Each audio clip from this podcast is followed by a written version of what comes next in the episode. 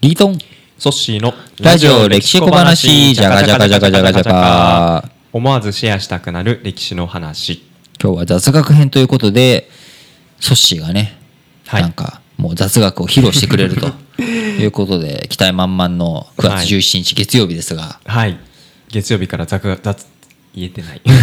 雑学の話。どうしたんですかそんな焦って。いやー焦り。うーん。やっぱり自分の人生で何を残せるかはあはあ。という話を 最近考えてるんです。え何ですか？そのえ雑な学問だと思ったらいきなりなんかそんな熱い話が聞けちゃうわけですか、あのーお得な回になりそうですよね。お得な回できたらいいと思うんですけどこの間あの長野県の小布施というところに行ってきて、え長野県どこですか？小布施？おぶせどんな字書くんですか？えー、と小さい、ね、布に背はあの試作とかの詩。ほうほうほうほう。で小布施漢字多分合ってると思います、はい。後で調べてみます。が。でどどの辺ですか？長野県の上？長野県の上。長野市がありますと、うんうん。でそこのちょっと上に移動したぐらいのところですね、そこにあの昔、えー葛飾北斎がはい。晩年を過ごした場所として北斎館という美術館があるらしいと。なるほど。であの実家の父親母親が行きたいということで、うん。あの一緒に実は行ってきたんですけはど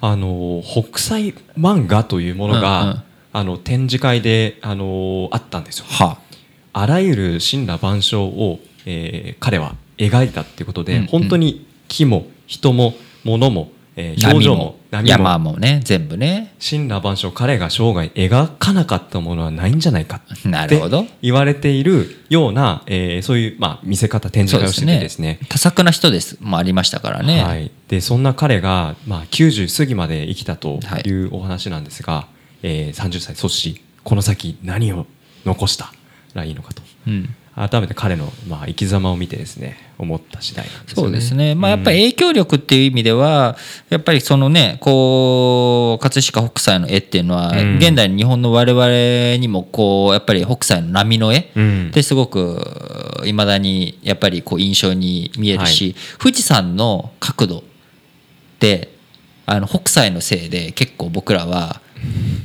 あのじリアルの富士山よりもうん。北斎の富士山を富士山だと思ってるんですよね、あー。あれ冷静に見ると富士山の角度を結構急にしてるんですよ。えー北斎の絵が。絵が、うん。でも富士山ってそんなに急じゃないんですよ。確かに見てみると結構なだらかな。すごいなだらかなんです、うん。でも僕らがえ思い描く曲線って富士山ってポーンってすごいうん。急な山になってて、この急な角度だったら誰も気軽に登れないぞっていうような急峻の山になってるんですよね。そうですね。でもそれはまさにデフォルメ見たまんまを描いてるんじゃないあ彼の目を使っ通して見えている本当の伝えたい姿ってどういうことなんだろうっていうことをデフォっているわけなんですね。だこれがこうルネッサンスのヨーロッパとは全く違う彼らの写実的なリアリティを追求するっていうところとは違ったわけなのでいまだにやっぱり北斎っていうと、こうまあかつてのゴッホとかそのかつてのヨーロッパの人たちを魅了しただけじゃなくて今のこうヨーロッパの人たちも魅了しているその凄さっていうのはやっぱりリアリティでは表しきれないものをデフォルメすることによって如実に出していく、うん。描かないことによってある意味描くだったりとか、あるいは雨を線で表現したりっていうのが、まあ、一つ浮世絵の手法として有名な話としてありますけれども、そういったこととかあとはこうツイッターとかでこの前誰かがなんかシャッターの切り方をなんかすごい何万分の1秒なちょっと細かいのは忘れたんですけど、うん。それでシャッターを切ると北斎の波になるみたいな。本当ですか？だから北斎にはそういう風へなー。角度で見えてたんだろうかみたいな問題提起をしている人がいたりとかして、はい。なんかそれも結構リツイートされてたんですけど、うん。まさにこう目目で見えるうん。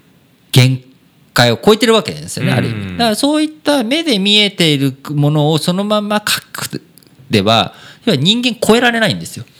うん。人間の性能を。はい。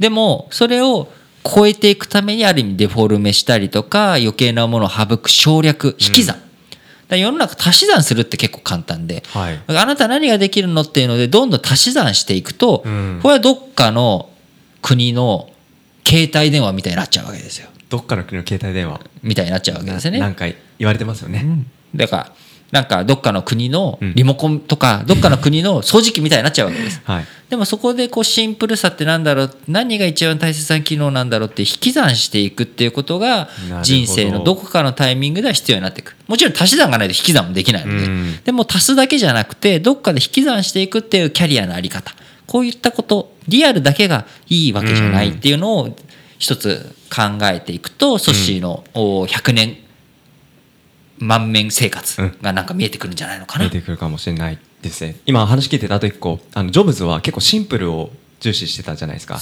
あれってまさにそぎ落としてるのかなって思ったんですよね。だから猫っていうものを例えばね、うん。考えていった時に猫の要素って何なんだろうっていう時に、うん。こう100万回死んだ猫の絵で描かれている猫。って本物の猫と違うけどそこに猫の要素って何だろううん。ネズミの要素って3つの丸で表せちゃうねとかね。そういうことになっていくわはけですよ。いはいはいはいはい。いやー改めて北斎を見るといろんなものがまた飛び込んでくるかなと思ったのでぜひあの北斎館行ってみてもらえたらいいかなと思いました。ラジオ歴史小話リートンとトシがお送りしました